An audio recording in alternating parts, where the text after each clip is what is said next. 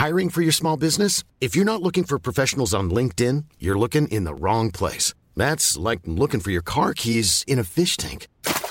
LinkedIn helps you hire professionals you can't find anywhere else, even those who aren't actively searching for a new job but might be open to the perfect role. In a given month, over 70% of LinkedIn users don't even visit other leading job sites. So start looking in the right place. With LinkedIn, you can hire professionals like a professional. Post your free job on linkedin.com slash people today.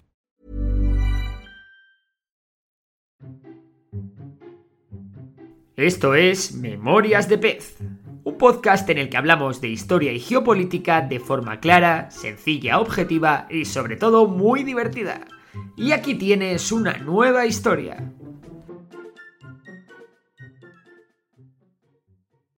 El Sáhara Occidental, una zona del mundo cuanto menos curiosa, con un estatus diplomático aún más curioso y con unos problemas políticos y sociales enormes.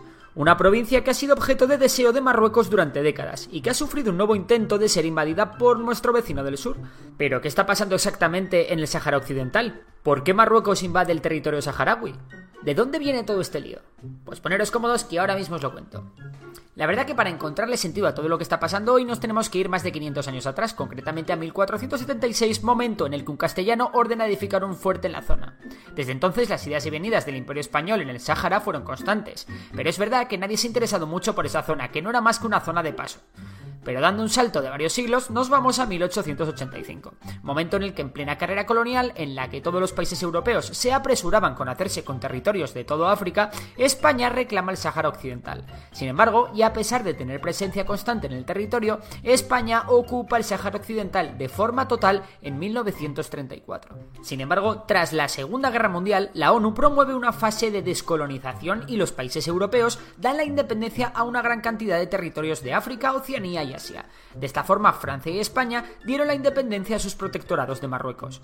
Siendo ya independientes, los marroquíes se apresuraron a reclamar el Sáhara Occidental, y a las reclamaciones de Marruecos se sumaron las de Mauritania, que también se había independizado recientemente de Francia. La ONU también recomendó la descolonización del Sáhara Occidental a finales de los años 60, pero Franco no accedió. Sin embargo, los saharauis tenían mejores planes para su pueblo que ser marroquíes, y a finales de los años 60 se creó un movimiento nacionalista saharaui que reclamaba la independencia del Sáhara Occidental. Surge así el movimiento de liberación de Sagia, el Ambra y el Río de Oro, un grupo que luchará por la independencia del pueblo saharaui. El gobierno franquista reaccionó ante esta ola de nacionalismo tendiendo la mano al pueblo saharaui y consideró el Sáhara Occidental como una provincia española más y no como una simple colonia. De esta manera, todo el pueblo saharaui adquirió la nacionalidad española. Sin embargo, esto no calmó los ánimos, y el movimiento de liberación de Sagia y el Río de Oro llevó a cabo un levantamiento en el Ayun, que se saldó sin éxito y con 40 muertos. Pero aquello había sembrado la semilla de algo más grande que surgiría en 1973, el Frente Polisario. El Frente Polisario se autodenomina como un grupo de liberación nacional que lucha por la autodeterminación del pueblo saharaui. Un poco antes de esto, en 1970, la ONU aprueba la celebración de un referéndum de autodeterminación en el Sáhara Occidental. España primero se niega a celebrarlo, pero finalmente accede y lo fecha para 1975. En los 70 estalla la crisis del petróleo, que hace que este suba un montón de precio y cualquier fuente de petróleo era muy codiciada por Occidente.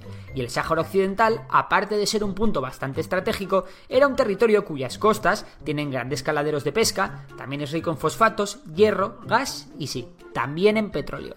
Así que podemos decir que era un territorio bastante codiciado al que por supuesto Marruecos no iba a renunciar. Además, el rey Hassan de Marruecos tenía una gran crisis interna y había sufrido dos intentos de golpe de Estado, en el 1971 y en el 72. Así que hacerse con el Sáhara podía desviar la atención y reforzar su posición como rey de Marruecos. Por tanto, Marruecos se opuso enérgicamente a que se celebrase el referéndum de autodeterminación del Sáhara Occidental. Pero no solo eso, en 1975, el año en el que se debería realizar este referéndum, con Franco moribundo y una gran crisis política y económica bastante grande en España, Marruecos, con el beneplácito de la CIA y el dinero de Arabia Saudí, organiza la Marcha Verde. La Marcha Verde fue una serie de columnas civiles que marcharán sobre el territorio saharaui, bien custodiadas por 25.000 soldados marroquíes. La ONU se pronunció en contra de la invasión, pero Estados Unidos y Francia dieron el visto bueno, ya que el Frente Polisario tenía a Argelia como aliado, y Argelia era aliado de la Unión Soviética, y recordad que en los 70 estamos en plena Guerra Fría. Así que alguien tenía que solucionar esta crisis, y como Franco agonizaba, el príncipe y futuro rey Juan Carlos I asumió las tareas de jefe de Estado en funciones, y llegó a un acuerdo con Mauritania y Marruecos. El acuerdo no era otra cosa que abandonar el Sáhara a toda prisa y dejar a estos dos países en la práctica totalidad del Sáhara Occidental. Sin embargo, poco tiempo después, en 1979, Mauritania pasó de líos y se desentendió de todo este rollo, dejando todo el botín a Marruecos. De esta forma España abandonó el pueblo saharaui y los dejó a merced de Marruecos. Y cuando hablo del pueblo saharaui, hablo de una parte del pueblo español, ya que recordad que el Sáhara Occidental era una provincia de España y no era una colonia, y los saharauis eran ciudadanos españoles. Imaginaros el cabreo de buena parte del ejército con el rey tras traicionar a sus propios compatriotas y entregar el Sáhara Occidental sin lucha. Mal empezaba Juan Carlos su etapa de jefe de Estado. Ah, por cierto, Marruecos se quedó de paso con la mina de Bucra, una mina de fosfatos que aún hoy en día produce mil millones de euros al año, así que le salió bastante bien la jugada a Marruecos.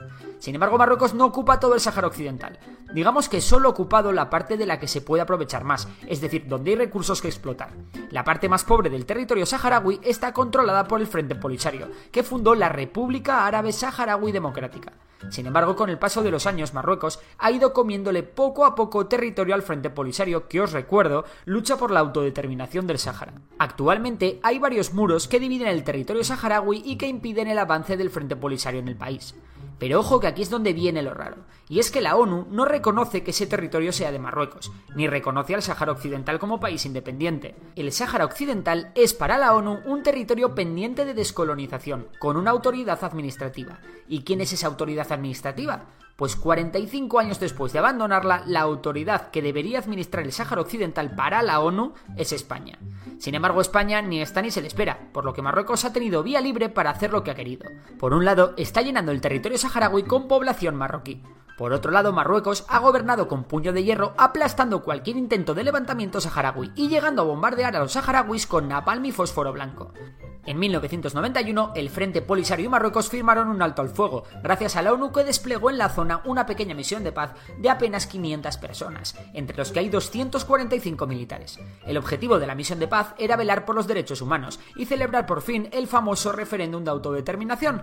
Pero claro, Marruecos lo ha ido aplazando y aplazando, a la par que ha ido mandando más y más marroquíes al Sáhara Occidental, hasta el punto de que al menos la mitad de la población de la zona hoy en día es marroquí. Así que no sería extraño que cuando por fin se celebre, más de 45 años después de cuando se debería haber celebrado el referéndum, gane que el Sáhara Occidental sea marroquí. En noviembre de 2020 se libraron nuevos combates entre el Frente Polisario y el ejército de Marruecos. Esto ocurrió a raíz de que las fuerzas marroquíes expulsaran a un grupo de civiles saharauis que había bloqueado la carretera con Mauritania, única carretera que conecta Mauritania con Marruecos. Esto lo hacían para exigir a la ONU que se celebre el referéndum de autodeterminación prometido desde 1991.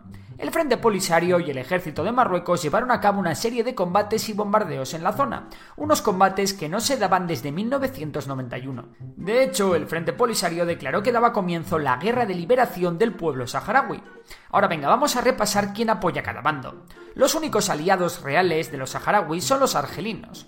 Es cierto que la Unión Africana, una organización formada por todos los países de África, reconoce a la República Árabe Saharaui Democrática, pero en la práctica no les pueden prestar mucha ayuda, ya que Marruecos también es parte de esta organización. También Rusia parece que muestra simpatía por los saharauis. Muchos países hispanoamericanos también reconocen a la República Árabe Saharaui Democrática. La ONU, para variar, solo pide paz en la zona, mientras que la Liga Árabe apoya a Marruecos. Israel y la Unión Europea no reconocen el gobierno saharaui. Tampoco lo hace Estados Unidos, aunque junto a Francia y Alemania abrazan la tesis de Marruecos sobre la inclusión del Sáhara en el propio Marruecos, con un grado alto de autogobierno. Pero la sorpresa saltaba en marzo de 2022, cuando España anunciaba que cambiaba su postura respecto al Sáhara, y ya no defendía el referéndum de autodeterminación del Sáhara Occidental, sino que abogaba por la postura marroquí, es decir, por un Sáhara Occidental integrado en Marruecos con un alto grado de autogobierno. Pero, ¿por qué este cambio de posición española? ¿Qué gana España con todo esto? Bueno, pues todo parece indicar que es un acuerdo a varias partes en la que han podido participar Marruecos, España, Estados Unidos, la propia Unión Europea e incluso podría ser, y esto no está confirmado, que haya participado Argelia. En plena guerra entre Rusia y Ucrania, la Unión Europea ha estado buscando fuentes alternativas al petróleo y gas ruso. Por eso que España adoptase una postura a priori contraria a Argelia, que es aliada del Frente Polisario y enemiga de Marruecos, parecía una locura. Pero, ¿Y si Argelia estaba en el ajo y había vendido al Frente Polisario? Pues todo indica que los tiros van por ahí. Por un lado, a cambio de que España reconociese la soberanía marroquí sobre el Sáhara Occidental, Marruecos se comprometía a portarse bien, dejar de lado sus reclamaciones sobre las aguas territoriales de las Islas Canarias, sobre Ceuta y Melilla, y una mayor colaboración con el control de la presión migratoria en las vallas de Ceuta y Melilla, así como en el envío de pateras a las Islas Canarias.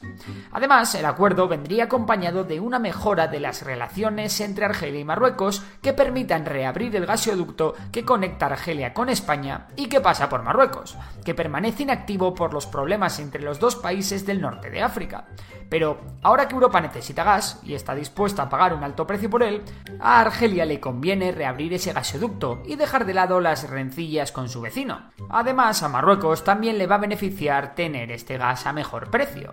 Por último, la Unión Europea está encantada con esta nueva situación, ya que ahora solo tiene que construir un gasoducto que conecte España con Francia para que toda la Unión Europea se nutra de aquí a un medio plazo con el gas argelino. Además, todos estos gasoductos se podrán utilizar a largo plazo para transportar hidrógeno verde, por lo que la apuesta española es muy pero que muy ambiciosa. De esta manera todos ganan. Marruecos se mete en el bolsillo al Sáhara Occidental, España consigue controlar la inmigración ilegal, tener a Marruecos bajo control y convertirse en la puerta Europa de gas a corto y medio plazo, y de hidrógeno verde a largo plazo. Argelia consigue estabilidad y mucho, pero que mucho dinero procedente de la venta del gas. La Unión Europea encuentra una alternativa al gas ruso y Estados Unidos consigue debilitar a Rusia. Espera, ¿debilitar a Rusia? Pues claro, alguien tiene que perder en todo esto. A ver, los que más pierden son los saharauis, quienes tienen cada vez más difícil eso de su autodeterminación ya tienen a España en contra y a su mayor aliado, Argelia, sin muchas ganas de ayudarles. Pero Rusia también pierde, puesto que la Unión Europea encuentra de esta manera una alternativa a gran parte del gas ruso que Europa necesita y pierde influencia sobre Argelia, un importante aliado histórico en el norte de África. Por último, Francia tampoco se queda muy contenta. Por un lado, está contenta con que España apoye la soberanía de Marruecos sobre el Sáhara, pero por otro, Francia hace buen business vendiendo energía al resto de Europa procedente de sus múltiples centrales nucleares, por lo que esta competencia del gas argelino no le viene muy allá. Pero bueno, no parece que esto vaya a comprometer todo el proceso porque Alemania está como loca de que entre más gas argelino. Si te ha gustado el episodio de hoy, recuerda que puedes seguirnos en Spotify. Y si nos quieres echar una mano, puntúa el podcast con 5 estrellas. Por lo demás, un abrazo y hasta la próxima.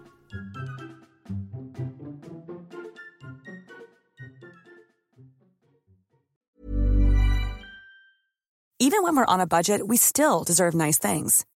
Quince is a place to scoop up stunning high-end goods for 50 to 80% less than similar brands. They have buttery soft cashmere sweaters starting at $50, luxurious Italian leather bags, and so much more. Plus, Quince only works with factories that use safe, ethical, and responsible manufacturing. Get the high-end goods you'll love without the high price tag with Quince. Go to quince.com/style for free shipping and 365-day returns.